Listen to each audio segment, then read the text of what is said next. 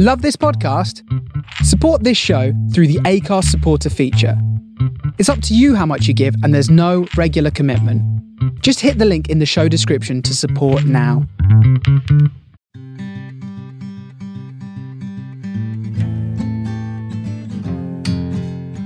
You're listening to Griefcast with me, Cariad Lloyd. Griefcast is a place to talk, share, and laugh about the peculiar human process of death and grief. Each week, I talk to a different person about their experiences of grief and death as we remember someone that they have lost along the way, whether it was a long time ago or you've just joined the club. Welcome to Griefcast.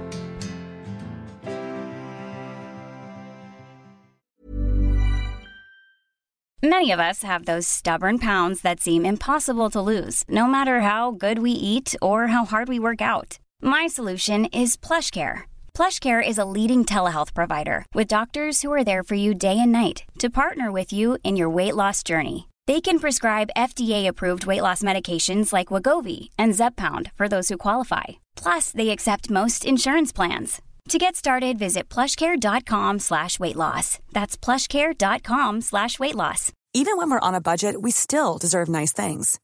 Quince is a place to scoop up stunning high-end goods for 50 to 80% less than similar brands.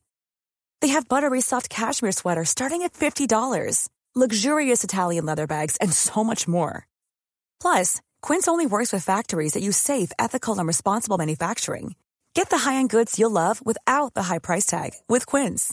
Go to quince.com slash style for free shipping and 365-day returns. Cariad Lloyd's Griefcast vocal track recording. Now I am going to call up the invite. Oh shit, I'm late. Oh shit, I'm one minute late. Oh, are you okay to do 11:45? Sorry, hope that's okay. That's fine, Cariad. Fucking messing me around like I'm not important. I am important. I'm important. Reply to Cariad. Uh, what'll I put? Hope that's okay. Yes. Sh- no, I'm going to go for sure. Sure.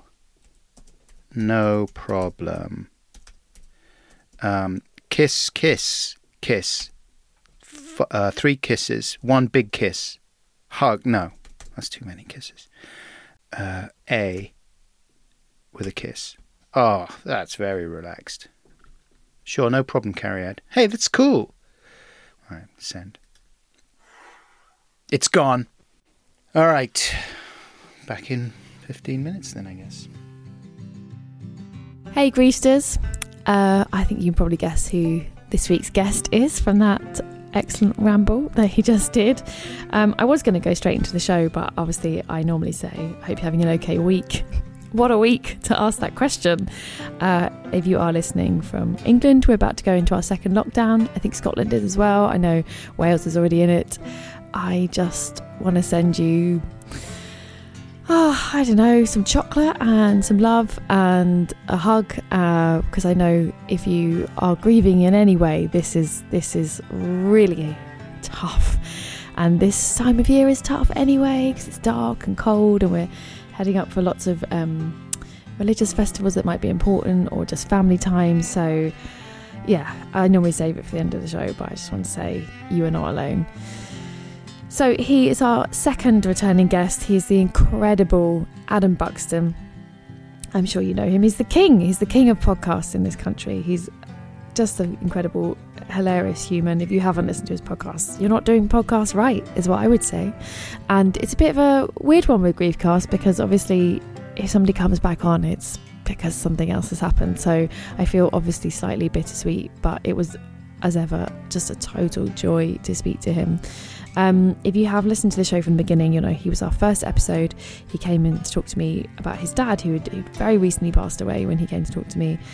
And this episode, Adam is talking about his mum who passed away during lockdown. Um, I'm just so grateful that he exists because his podcast is a thing of joy that will make this next few weeks slightly more bearable and that he was willing to come and talk to me and share his story again. So thank you, Adam, and I hope you enjoy the show.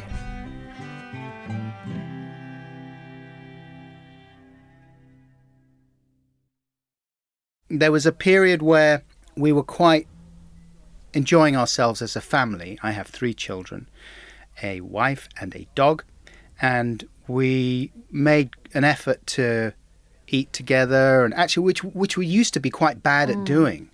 Like it used to be a few days would go by and, and we wouldn't really have seen each other. But actually at the beginning of this year we made a conscious effort like this is crazy. We've got to stop ourselves disappearing off into our own caves every time we're at home, and we've at least got to come together and sit down for a proper meal. And so we did that, and we were in that habit by the time the lockdown was announced in March. So that was good. But then my mum died, mm. and it, that was bad. And th- it, it all started going wrong in the build up to that event. She died at the end of May and for the big like towards the end of April and the beginning of May I started getting really worried about her and I'd been speaking to her fairly regularly and checking up on her and she was always insistent that she was fine she was on her own And she doesn't live super near, in- does she? Where does she? no, no, she lives down outside Reading. Okay, yeah, I yeah. stay, she lives. I, I'm still thinking in the present, but um, yeah, she had a house in outside Reading in this little chocolate boxy village. She kept on insisting that she was fine. Stop fussing. Mm, I get the feeling. I get the feeling that you think I'm doing very badly, but I'm not. I'm fine, and I wish you would stop fussing.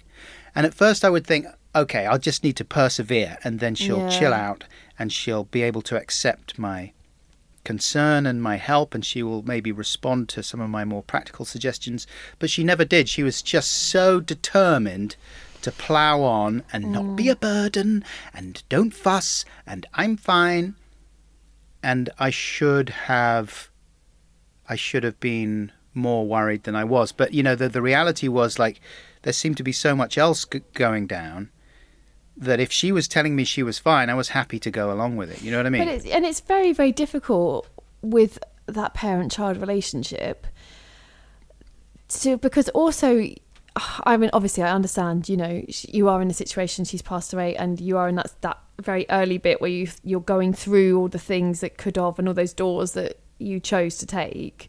So I understand that process, but I also think, say you had gone, no, I'm coming down now. Like maybe that would have angered her and and upset her because you have as a parent like it's so hard, isn't it? Like when they do say "leave me alone, I'm fine," part of you sort of has has to sometimes go, "O- "Okay, well that's the version you want to be true." So I kind of can't, I can't be like because they're not a child, they're not. Even though you are, that relationship is changing. Do you have brothers and sisters as well? yeah, I do. Yeah. All right, yeah, yeah. This is I'm the so hard oldest. and- right, yeah.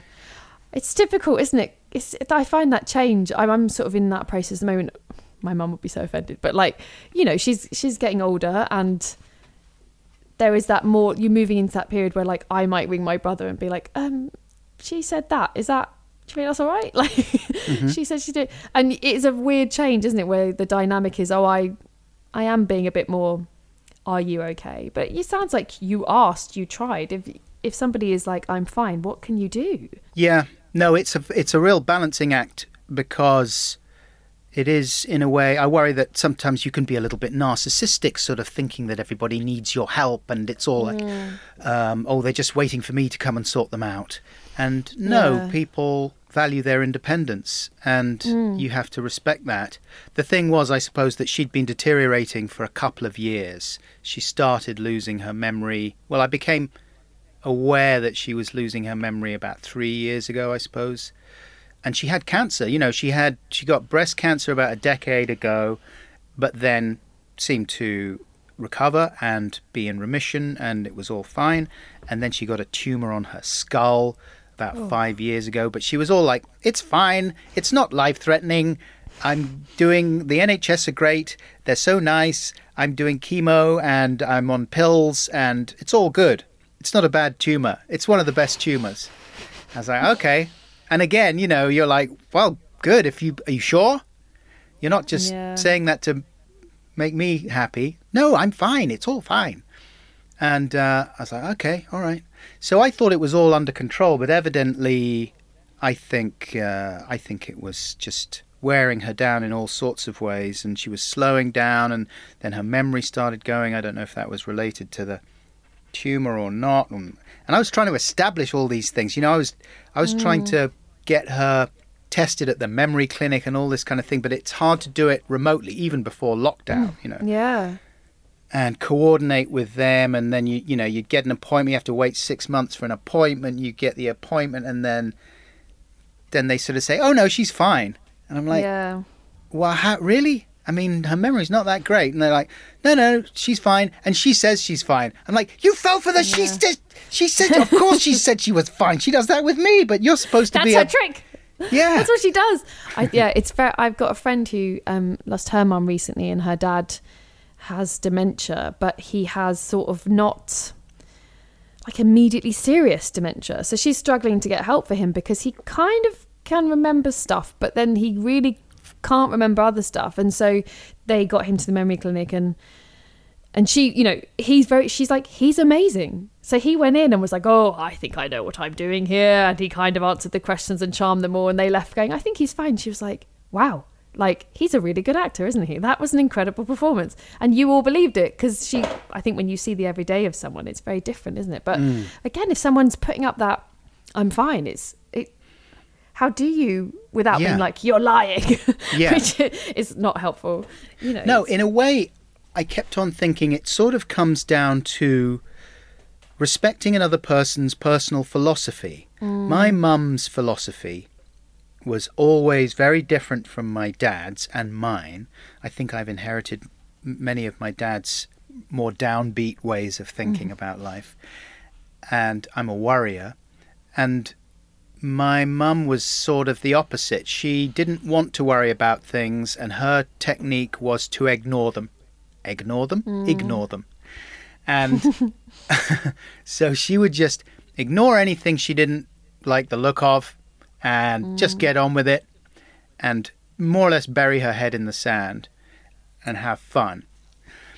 And, you know, it served her really pretty well, that way of mm. dealing with things. She had a good time. She was way more upbeat and happy and full of laughter than my dad ever was. Mm. But she didn't live as long as my dad. And I think part of mm. that reason is that she, you know, that philosophy can only carry you so far. And the, and the drawback to it is that it will often mean that you don't deal with things that you ought to deal with or that mm. it might be wise to deal with. it's really that's what I mean. But I think what you said earlier is really interesting to respect someone's philosophy, because if that is someone's philosophy, and that is how they've lived their life, and that is how they've ended up with their, you know, where they are in that point with that house and that husband, and that like that's guided them all the way. That will also affect their death, and I think that's really sometimes not talked about enough. Um, I've said on the show before, but like, so my dad was a very like full on person, like live life to the full, you know, really like run marathons, run triathlons. I'm going to do this, this, and this. And when he died, he really refused to talk about it. He was dying. He was like, no, I'm gonna, we're gonna go here next week. Book a ticket for Boston, you know. And like, I remember sitting in the in the cancer ward, like basically the dying ward with him, with him being like, yeah, next week we'll do this, and me and my mum being like, this is awkward. Like, we're not mm. doing that. Like, and I used to feel so frustrated by that. And I, it's taken me some therapy to be like, that's how he lived. So that's how he died. You can't sort of stop someone being them. You can't be like, no, now you have to have a conversation where you face your life and you talk to me and you admit you're dying because he would never admit he's wrong ever, ever, ever. and I think to him it was like, no, no, I'm not, I'm not dying. Excuse me. No, no, we can talk our way out of this. So yeah, I think that with your mum, like you said, if she had suddenly changed her philosophy, then yeah, maybe it would it wouldn't have fitted who she was as a person. But obviously, you're still left with those feelings of being her son and the sadness of not being able to help in the way that you did try to. So it's like that. Yeah.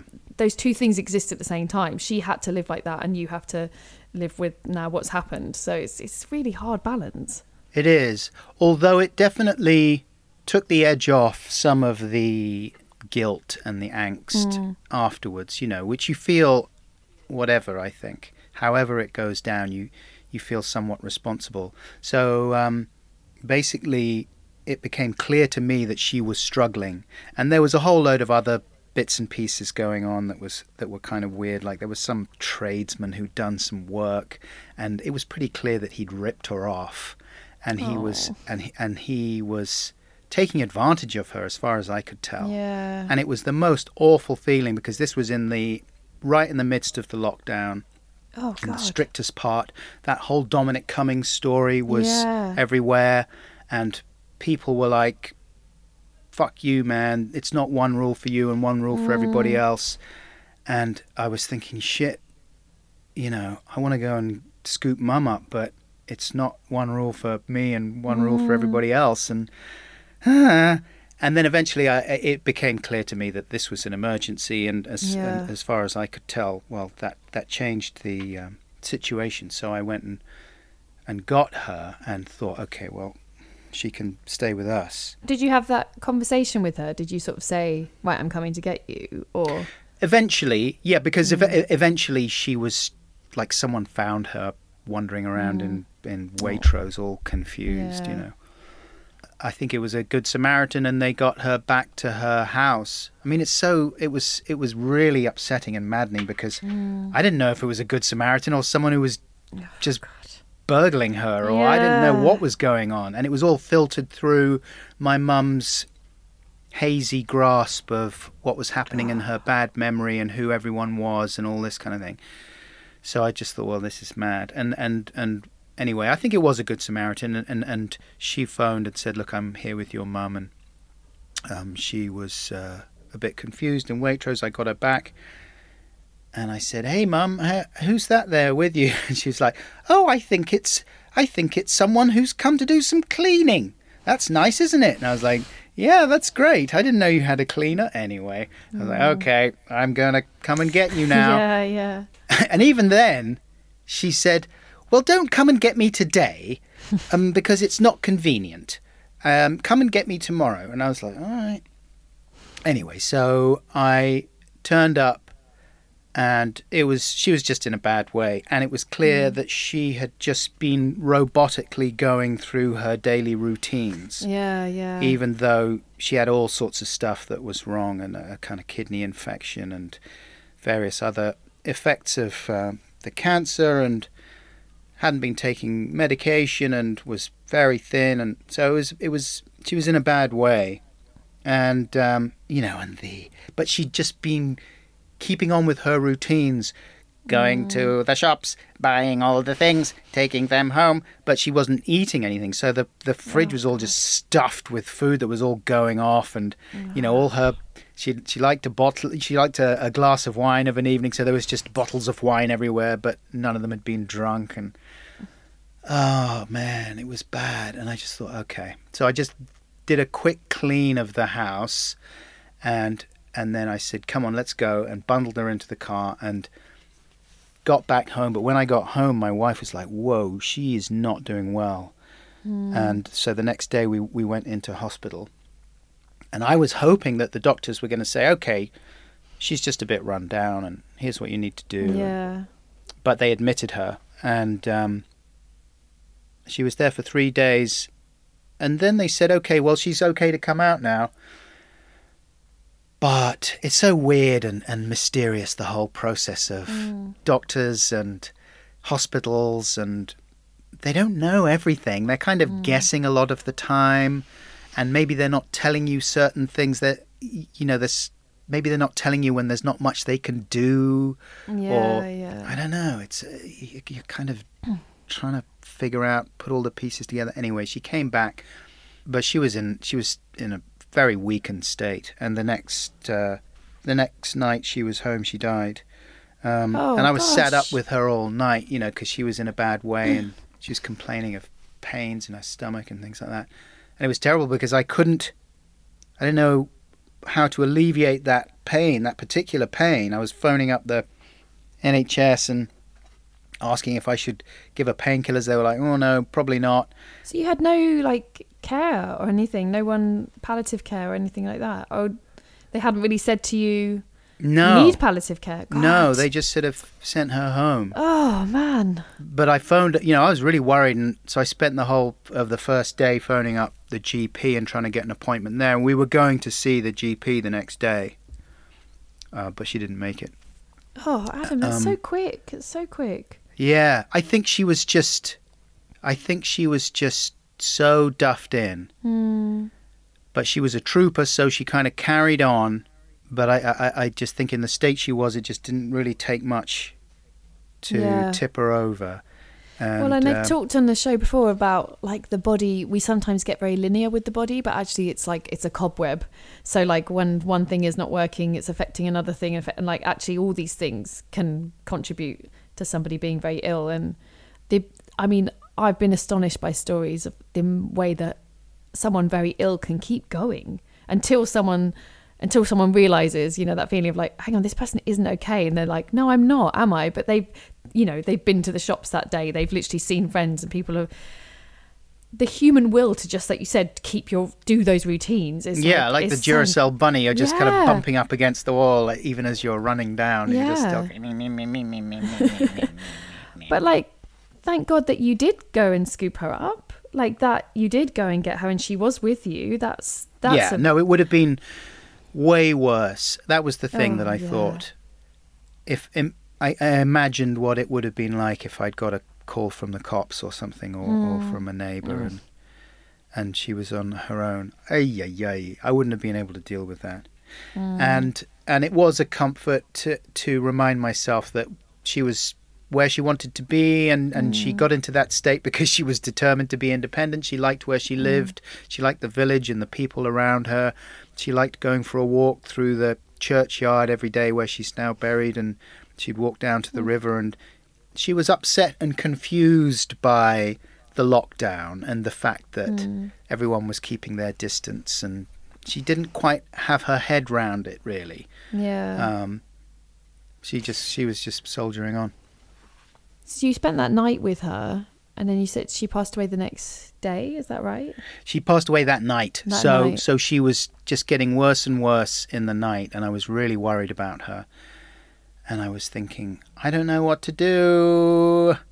And then then I, I just got very worried, and I phoned the um, ambulance, and then they came over, and they run through their whole routine of Hmm. because I'm still in the mindset of okay, she's bad, she's weak, she's been in hospital for a few days, she just needs some looking after, then she's going to bounce back.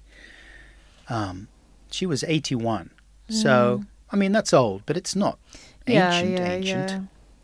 Anyway, my dad was 91 when he died. Wow. So I was thinking I, I had that fixed in my head as an un- unreasonably as a oh everyone lives to 91 Yeah, yeah, Um, yeah. you know, even though that's a long time. Anyway, um, the M, what are they called? Uh, EMTs, the Oh, yeah, emergency medical tech guys. They turn up in their ambulance with their machines and their shock pads and their gurneys and everything. And um, it's a little bit like having your house raided by some special branch of the cops. You know, they were they were nice, but they're in EMT mode. So Yeah, they're not yeah, going, yeah. "How are you doing? Would you like a cup of tea? Is everything everything's gonna be okay? Don't worry." They're just like, "Where where do we go? Right, step back. We are going to do our things." And they're sort of chatting technical jargon to each other, and then they sort of go through the the um, disclaimer like, "Okay, you appreciate that." Um, you know, do you want us to revive her if she stops breathing?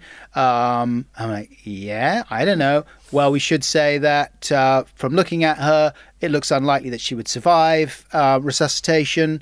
Um, and there is a chance when we take her down to the ambulance that she will die in transit. Are you Oh, uh, aware of that? Are you okay with that? They weren't. They, they weren't saying this brutally. I'm making it sound like they were being callous. They weren't. Yeah. They were just going through their checklist What they have to say. Yeah. exactly in an in as an efficient way as possible. And I was just like, yeah, yeah, yeah, fine, you know, whatever. Just, just, just- do the thing. Just do it. Yeah, I was like, okay, you know, I was packing a bag to go to hospital. I was like, here we go. It's going to be hospital time now for the next few days, weeks, whatever. And uh, so they get her on the they get her on the gurney. Meanwhile, my ma's sort of in and out of lucidity. I mean, she's pretty much gone by that point, but she's still conscious and but she's pulling away at the at the mask, the oxygen mask. I'm like, no, mum, keep the mask on. But she's not really chatting, and she's not really saying anything. anyway, they they put her on the they strap her to the gurney and they lift her up and and take her downstairs.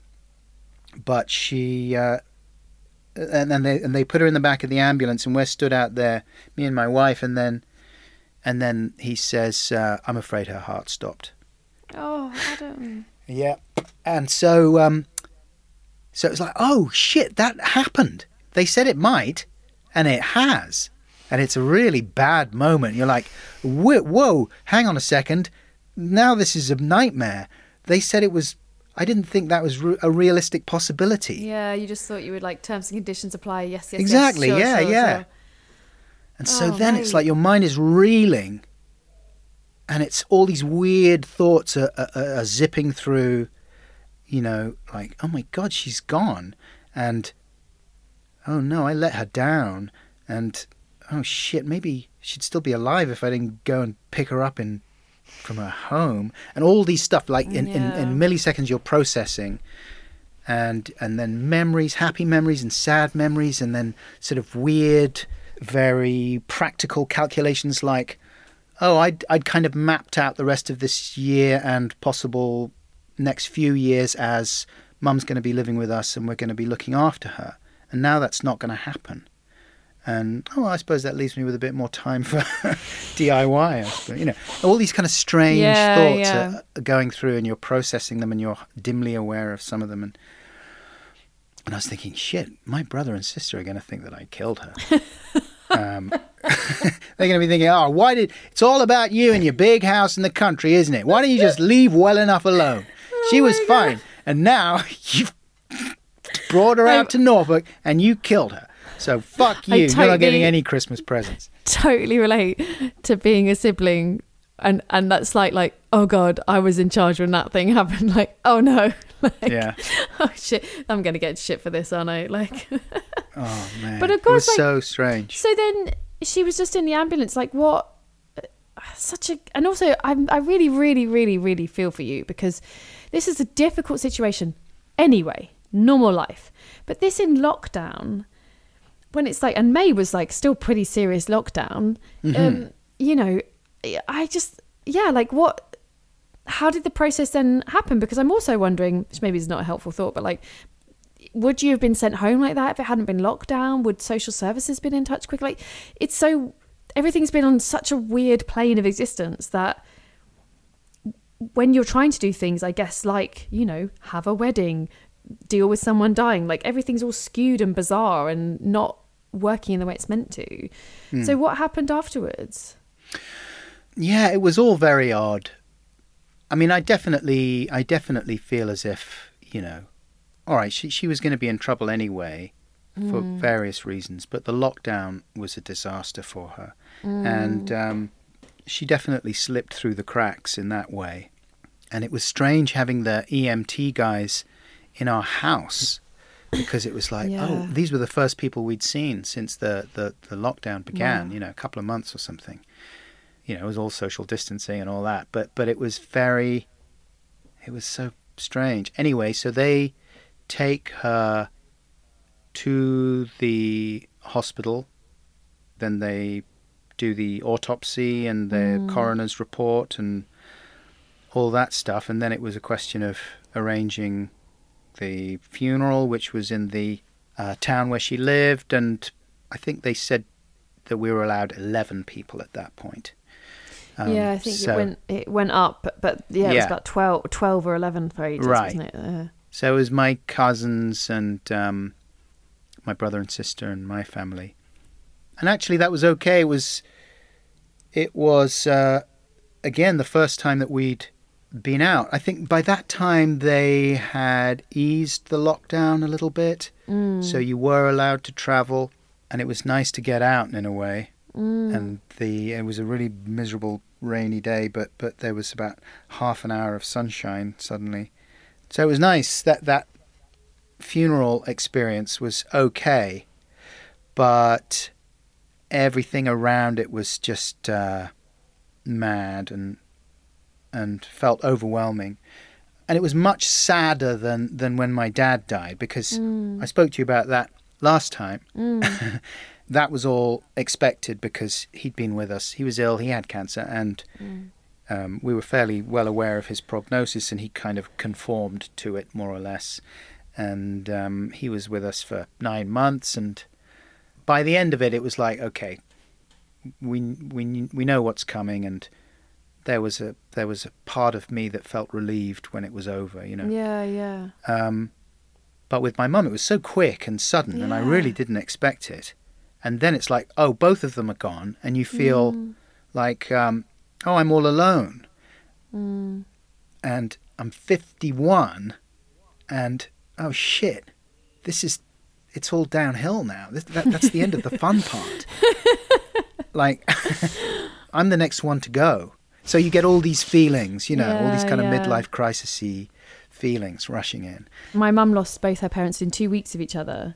Oh, right. Um, about I know about a year before my dad, which at the time I never really took on board, but now as an adult I'm like that is awful. But she said, and my husband's lost both his mum and his dad, and she actually said, I remember her saying to him when it happened, she was like, "You you suddenly feel the most alone you've ever felt.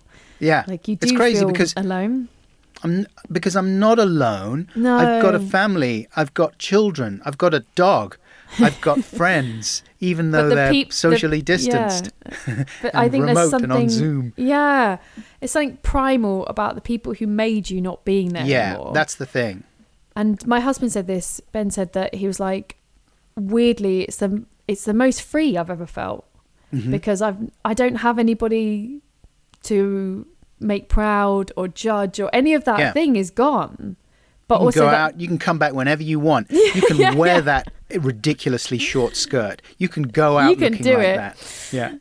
but he said like he was like you suddenly were aware of like what how much they how much you are always thinking of them how much you Mm-hmm. had been thinking of them in your life so it's sort of freeing in one way that obviously he was he was absolutely devastated when his mum died they were very close and he was like but weirdly i've spent a lot of my time you know wanting her to be proud and and that process and the complicated parent child relationship but also i feel feel so alone now i don't have that conversation anymore it's like Mm. it's it's still internal obviously but yeah to lose both of them and it really wasn't that long ago you lost your dad to be fair like so yeah 4 years ago that's that's no time Yeah, I know it's weird.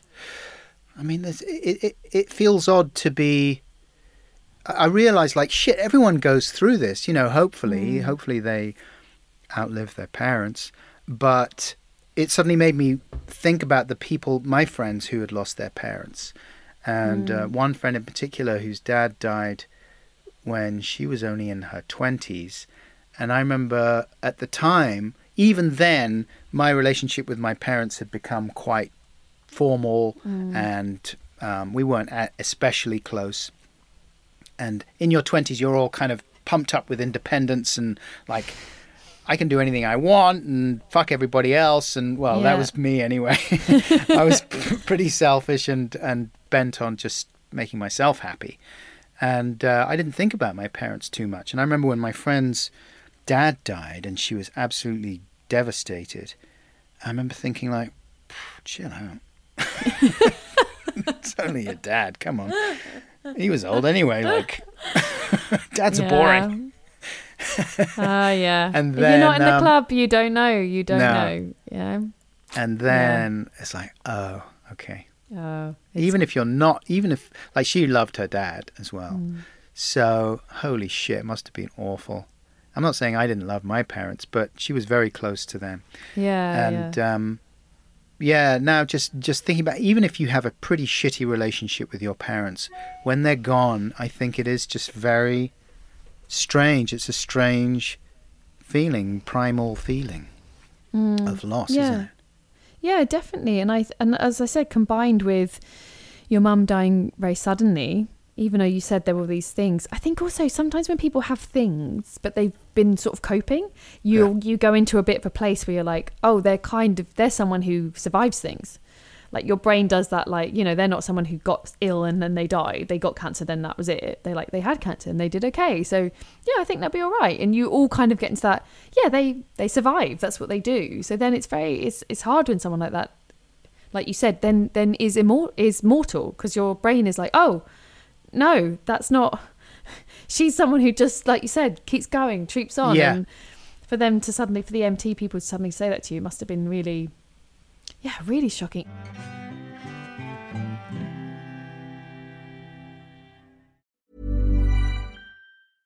Hey, I'm Ryan Reynolds. At Mint Mobile, we like to do the opposite of what Big Wireless does. They charge you a lot, we charge you a little. So naturally, when they announced they'd be raising their prices due to inflation, we decided to deflate our prices due to not hating you. That's right. We're cutting the price of Mint Unlimited from $30 a month to just $15 a month. Give it a try at mintmobile.com slash switch. $45 upfront for three months plus taxes and fees. Promo rate for new customers for limited time. Unlimited more than 40 gigabytes per month. Slows. Full terms at mintmobile.com. Even on a budget, quality is non-negotiable. That's why Quince is the place to score high-end essentials at 50 to 80% less than similar brands. Get your hands on buttery soft cashmere sweaters from just 60 bucks, Italian leather jackets, and so much more. And the best part about Quince, they exclusively partner with factories committed to safe, ethical, and responsible manufacturing. Elevate your style without the elevated price tag with Quince. Go to quince.com slash upgrade for free shipping and 365-day returns. Many of us have those stubborn pounds that seem impossible to lose, no matter how good we eat or how hard we work out. My solution is PlushCare. PlushCare is a leading telehealth provider with doctors who are there for you day and night to partner with you in your weight loss journey. They can prescribe FDA-approved weight loss medications like Wegovy and Zepbound for those who qualify. Plus, they accept most insurance plans. To get started, visit plushcare.com slash weight loss. That's plushcare.com slash weight loss. Welcome back to Griefcast with Cariad Lloyd. I've spoken to someone else who lost their dad in lockdown, um, who again was was wasn't COVID related, was ill before, and she said, I don't know how you feel about this. She said that she really appreciated the um, the quiet that she had to think about it, because normally she'd be gigging and she'd be out, and but I don't know sometimes because this was obviously your se- you know second parent to go. Did you appreciate the kind of time you've had to think, or were you actually like, I would really love some work right now to not be thinking about this?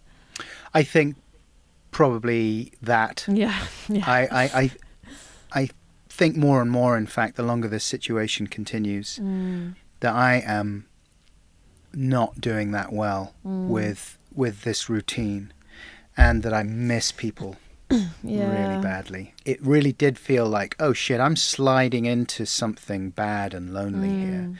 And rather than being someone who, like my ma, she would have distracted herself in some effective way. But I kind of uh, dive right into it. And so, first of all, I was going through all her possessions because that's one thing, you know, we went and did a pass on her house and kind of took out most of the valuable personal items and, and photo albums and things like that. So I went through all her photographs and things and all this stuff that I'd never seen before and this part of her life, her young life before she met my dad and had a mm. family that she never talked about. She never told us about. My parents never told us anything about what their lives were like before we came along. You know, I think they, they sort oh. of thought that they had to maintain that fiction that they didn't exist before they met each other. You know what I mean? They were always our mummy and daddy. Yeah, yeah. But of course, they weren't. They had their own lives. They went out with other people. They had uh, different personalities, and and you know, you find all the, the, these clues and these bits of evidence of of a person just like you, someone who was stupid sometimes and silly and and selfish and made dirty jokes and and it was very absorbing for me. I just kind of fell into this rabbit hole of, of reading bits and pieces and old letters and diaries that she'd kept and and looking through photographs and like, whoa, look at all that. I never realized that she'd done that. Or she used to be a I knew that she was a um, flight attendant. Oh wow. And that's how she met my dad. But I'd Very never glamorous at that time. Yeah, it really was, yeah. Yeah. It was like being a model or something. Yeah, yeah. And um, I'd never seen any evidence of it, though. I only had her word for it that she. Anyway, so I found all these photographs of her and her gear and and um, all the places that she'd travelled and hanging out with these kind of sleazy-looking pilots and, oh my god, and amazing. yeah, it was crazy. But at the same time, you know, I I would then I would find photographs of us all together when we were little, Mm, and th- and those hurt. Mm, Just thinking, oh shit, man, it's all gone, you know. But I mean, it was it was good as well, and it reminded me how much I loved her. But it did it did make me feel like fuck. I do wish I'd said more. mm. I'm sorry. No, don't be silly. Sorry. It's the show for it. Don't worry. Yeah. Oh dear. That's the other thing is that is that my old man crying voice is now totally out of control. It really doesn't. There's nothing I can do about it now. But you're in such a you're being such a raw position right now. Like this is so fresh, and and plus the insanity of lockdown. Like I don't think like I don't think anyone is doing that well at the moment because we're you know what we're living through is unprecedented, insane, Yeah. And you know I'm really I keep thinking about my my grandparents when they would talk about war stories and I'd have that slightly like oh right yeah interesting like my granny was in the Blitz in East End oh right yeah. And now you're like I had no idea what it was like to like you know when you're actually living through something that's insane and you can't comprehend it. And you know the times we're living in obviously yeah we're not getting bombs aren't raining down on us but it's, it's a very very bizarre time. So I completely understand what you're you know what you're having to deal with grief right now is really hard. It's hard. It is anyway. hard, yeah, because the world feels so crazy, and because it, because there's Mm. so many, there's so much shit going down, and so many people. You know, we're trying to make these huge adjustments and accommodations, and we're trying to be more thoughtful, and we're trying to be kinder to each other. But at the same time, there's such a massive wave of pushback and and alarm in various forms that uh, uh, um, go along with all of those revolutions. Um, Definitely, and I we were talking on the Griefcast Twitter a lot, like early start of lockdown. I was like, any any griefsters finding this a bit griefy? like this feels a bit like it reminded me of grief. This kind of Yeah. this sense of loss. And I had a, a lot of responses. People were like, "Yeah, I'm," you know, from old Greece were like, "Oh, I'm 20 years in, and this has brought up so much stuff." And what got me, I don't know, it's different to everyone. When my dad died, I remember looking out the window and seeing people acting normal and being like, "Fuck you." Fuck you with your life. Like, how are you existing? This thing has happened. And I was so angry that people who could go to a shop or like have a life. And then what I learned through 20 years is that that that like world out your window that you can't deal with is actually really useful because it keeps showing you every day life goes on life goes on life goes on and eventually you kind of jump back into that river and you're like oh yeah I can have a normal day. I can live. I can be okay. Now, what's happening at the moment is it's like reflected at like the world outside is reflecting how you feel, and that's not mm-hmm. right. Like you're feeling like I want the clocks to stop. I want everything. I've got all this sadness, and you're looking outside, and fucking everyone is like, yeah, me too. And Yeah. there's like there's nobody being like, hey, we're at the pub and it's fine. Come down, forget, distract. so you're like, Yeah. oh, I don't it's so it's so fun. I find it very strange because I remember feeling so I wanted everybody to stop for a second and appreciate that this life was too precious. And now they are doing it. I'm like, I, I liked it when you were all talking about, you know, EastEnders and drinking. go, go back. And I, so I do think, you know, Yeah. it's really hard. It's like someone described it as trauma on top of trauma to be grieving what you're going through right now in this time. It's really, really, really, really challenging. It's the, the, the, the isolation is bad for someone like me because, as I said, you know, I tend to sort of dive into things. I, I want to make connections with people who feel the same way that I do. Mm. Mm. But I don't want to just ring up friends or just, you know, my wife is so lovely and kind, and so are my children, and and they've been great.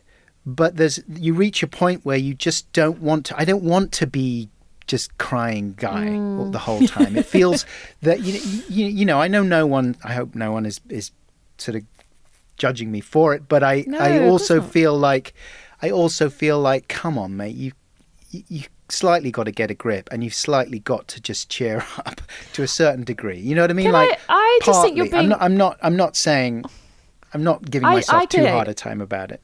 Yeah, you sound like you are. As, as a second time guest, I'm going to be like more more on a friend term All with right. you. Because like normally I'd be like, mm-hmm, yeah.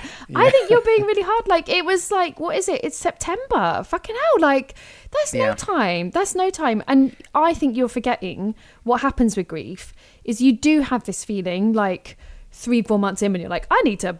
I need to get and sort myself out. And actually, a year in, you're like, why was I rushing this process? Yes. Like, it takes its time. If you're crying guy for the moment, that's fine. You're not going to be crying guy forever. Like we, you know that with grief, you will not As stay long as long as you're crying guy. absolutely sure about that, that's fine.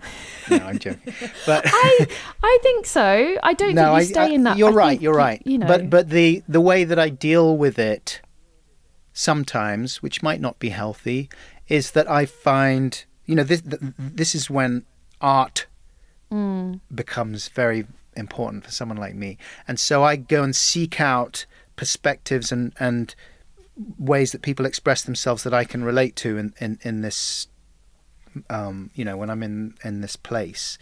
And so sometimes that's good and uplifting. Like with music, music's hard, man. Holy shit, because music is like turning on a tap. Yeah. And and the you can't hold the feelings back associated with a piece of music. So it's very dangerous. I you know, I found myself sitting down listening to music one evening when everyone had gone to bed and um, a song came on that my mum really loved. Randy Crawford, Someday I'll Fly Away, oh yeah. uh, which I really like too.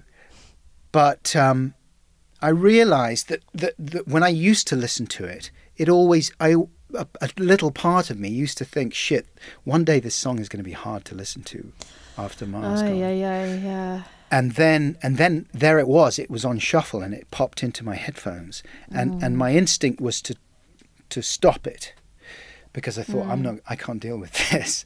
Because the, suddenly the lyrics were like oh my god this is like she's talking to me.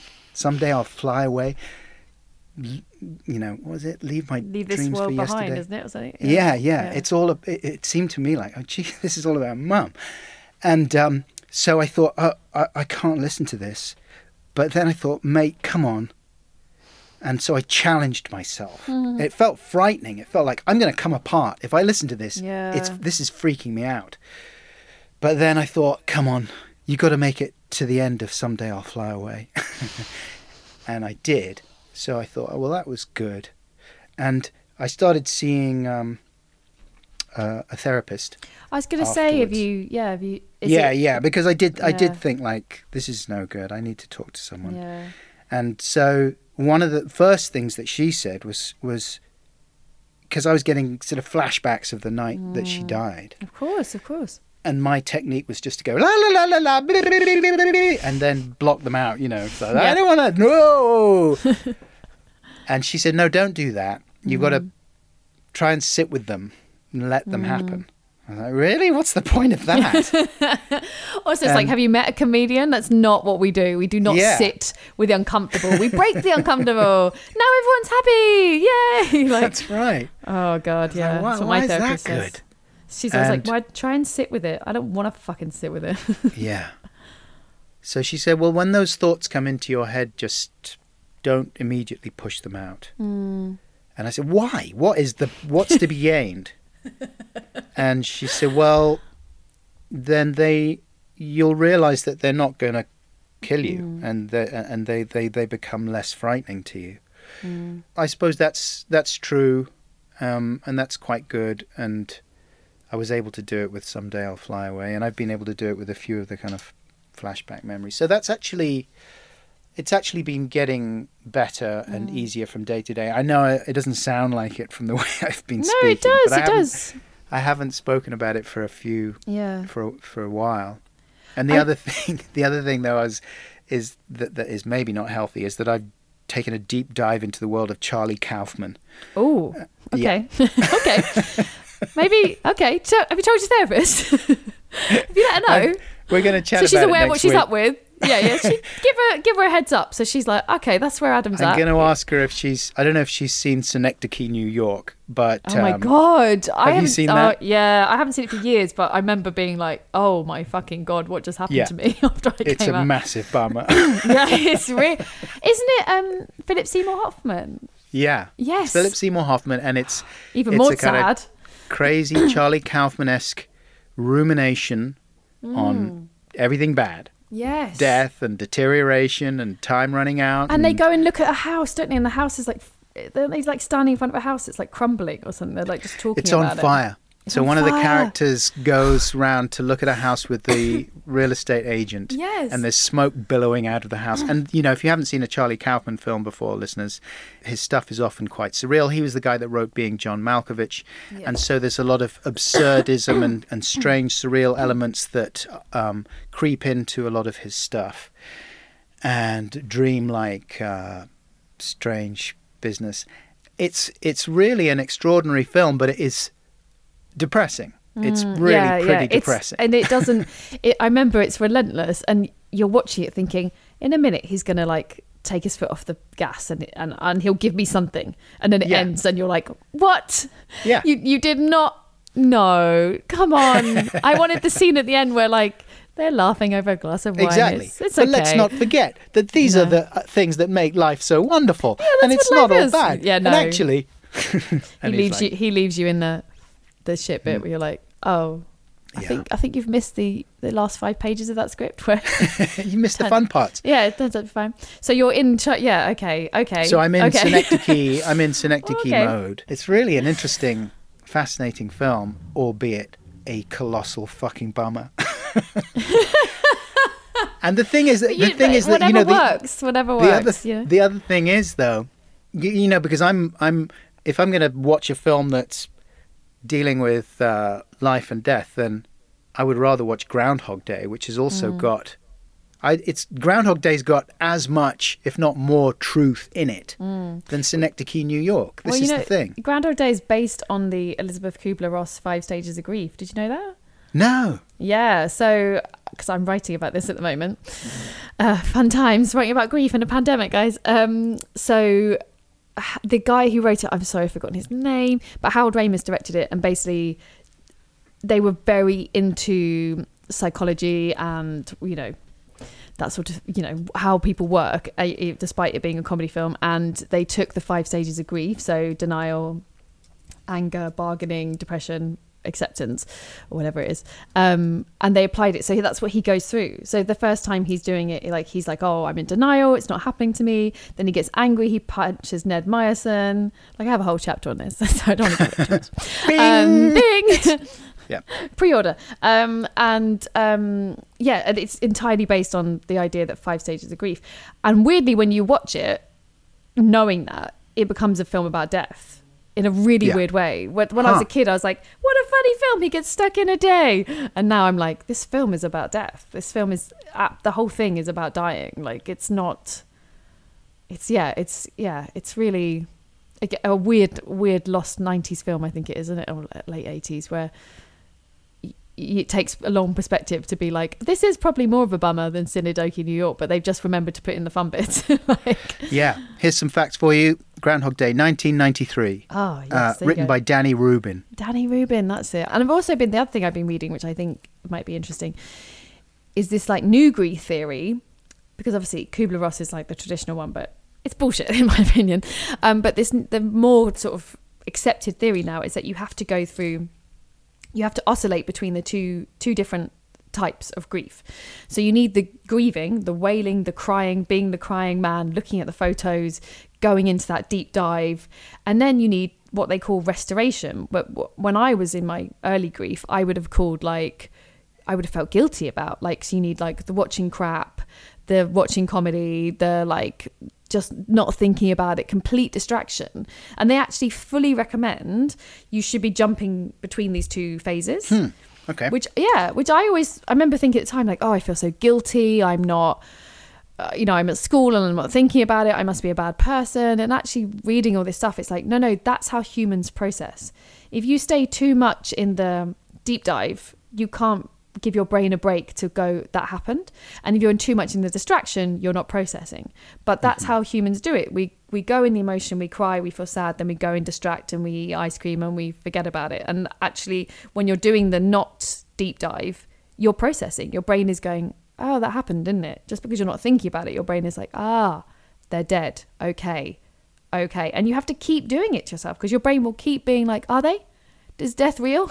Is are they like what does that mean?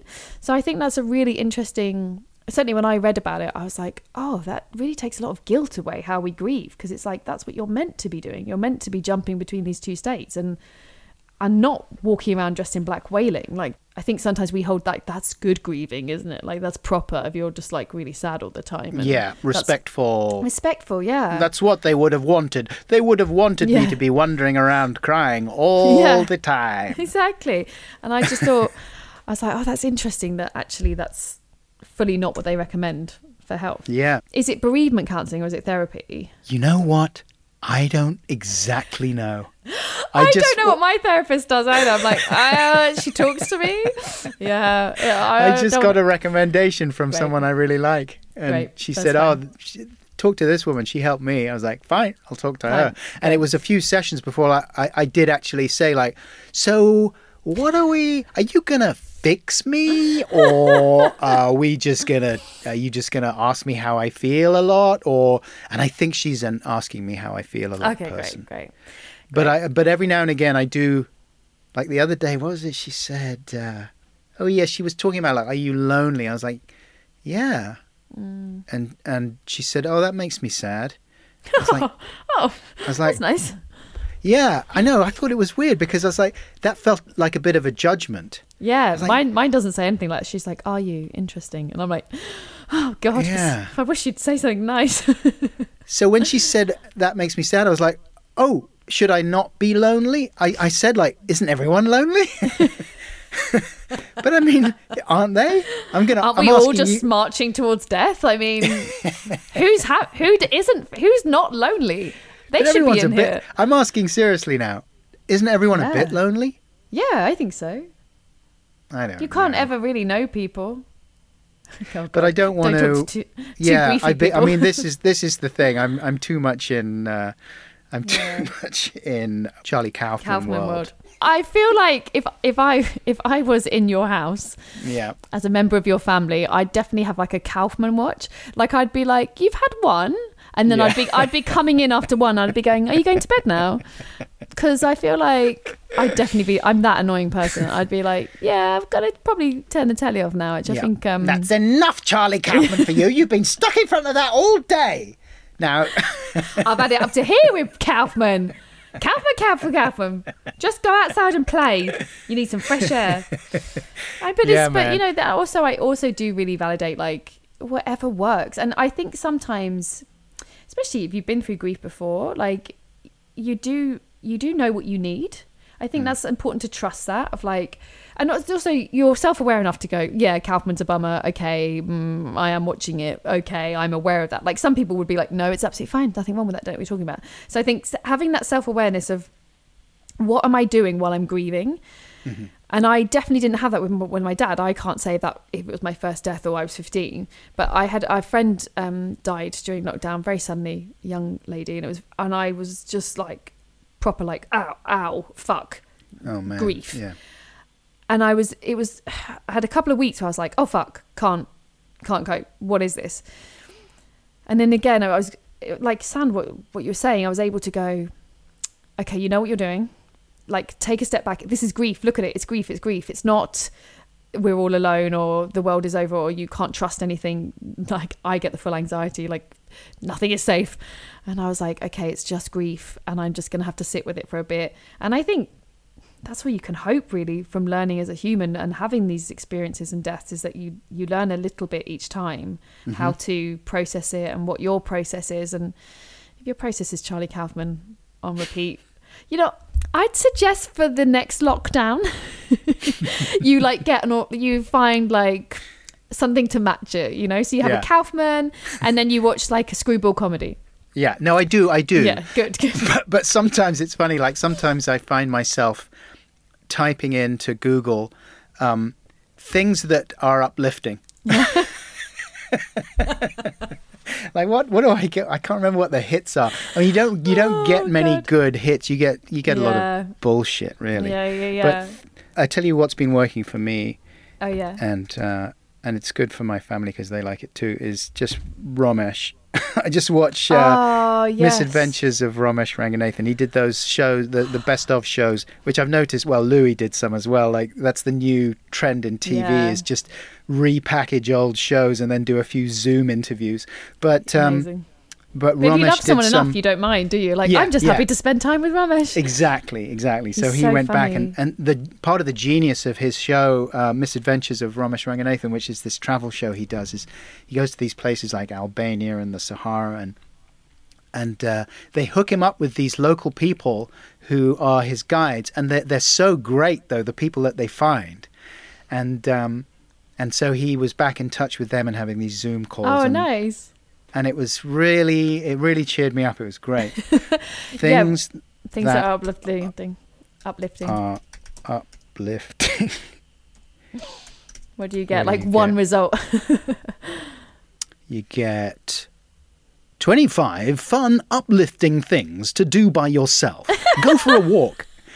Go for a walk in nature. I've done that every day for fucking Yep. six months, mate. Like, No, yeah. that's good. I agree with that. That's fine. And that is, you know, time spent good, with yeah. Rosie going for a walk has definitely been, is always, is always happy and healthy. Um, hug a tree. They are true soul healers. This is the top hit for things that are uplifting. Uh, rearrange your wardrobe and discover old clothes again. Simplify your life. Oh god. Uh, get rid of old clutter.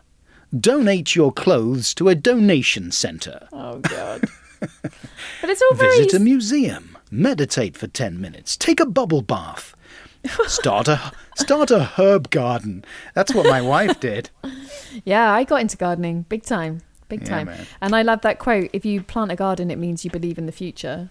There you go. Oh, and that that that touched me. And my heart was like, "Yes, this is what I'm doing. I am planting things and I'm growing things to cope with this." Like, Yeah, man. yeah, it's. But whatever get, whatever gets you through. Like, if it's yeah, if it's Romesh and then a Kaufman to like Hmm. tip off your that's your whiskey at the end of the night. Like, What else have we got on this list? Oh god. Oh, yeah, we got some good stuff here. Eat several bags of chili and sour cream crisps on the go.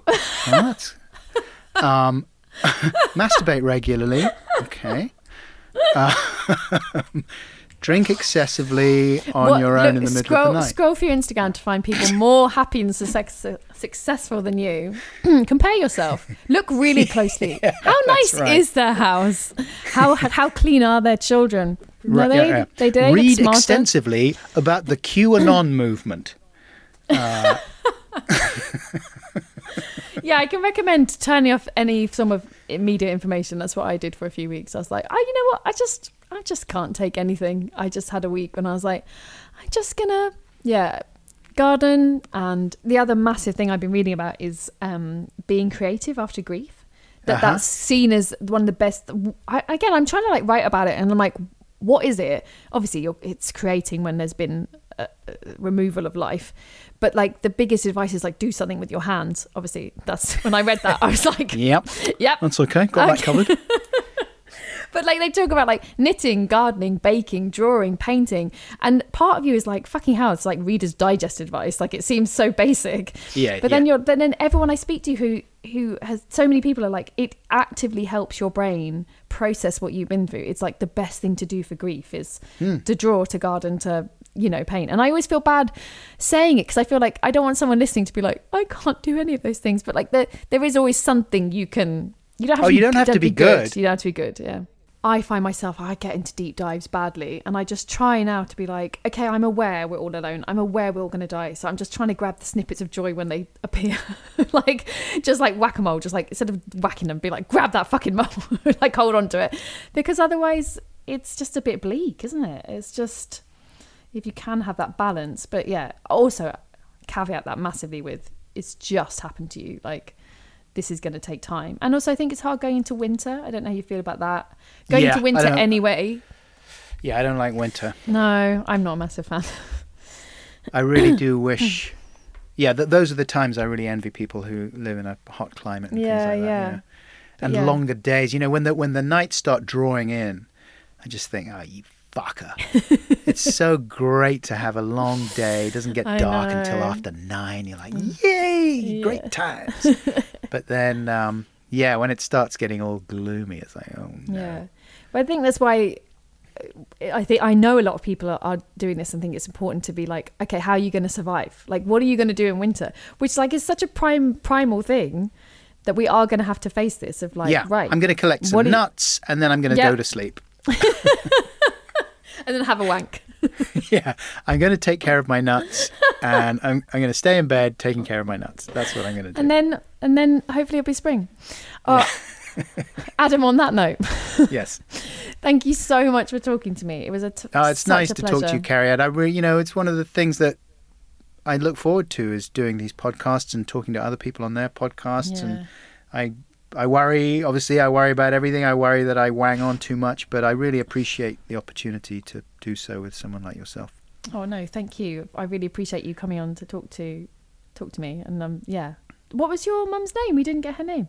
Her name was Valerie, and she she was um, Chilean. So uh, Spanish was her first language, and um, um, my dad used to call her Conchita, um, which means uh, shell, and so it means little shell. And I I always sort of thought in my mind I processed that like oh that's her, that was her, his nickname for her was Shelley. Um, but then I spoke to uh, I spoke to someone recently. This is the other thing is that since my book came out, funny people from my past have been getting in touch, and some of my um, old relatives that I haven't spoken to for years, and friends of my dad and my mum, they've been in touch, and they tell me stuff I never knew because I didn't really know that much. Anyway, turns out that my dad's nickname for my mum was just filth, and it was. Uh, you know, I guess you can work it out for yourself, like a kind of Yeah. conch shell. What does that look like? Yep.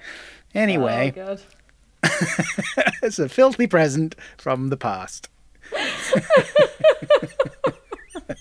Fuck it. Parents should not be allowed to do that. I think it's like it's not fair that you can find out stuff and you're like, no, this is not. Guys, But at I the was same time, it's like, okay, that's okay. fine. They were just like yeah, me. they were just humans. Yeah. Well, to Valerie, Yes. to Valerie, thank you for talking. Thank you for talking to me, Adam. Really appreciate it. Thank you, Cariad. The Adam Buxton podcast is available from wherever you get your podcast from. If you haven't listened yet, what are you doing? Listen, it's incredible. It's one of the best podcasts out there. He also has a new book, Ramble Book, which I think is out now. Uh, they did it on Radio 4 as well, so you can listen to it if you have um, the BBC Sounds app. Uh, other apps are available. You can follow us on Twitter and Instagram at The Griefcast. The show was edited by Kate Holland. Music was provided by The Glue Ensemble. Artwork is by Jade Perkin, and I have been Cariad Lloyd. Thank you so much for listening. I hope that you have an okay week. And remember, you are not alone.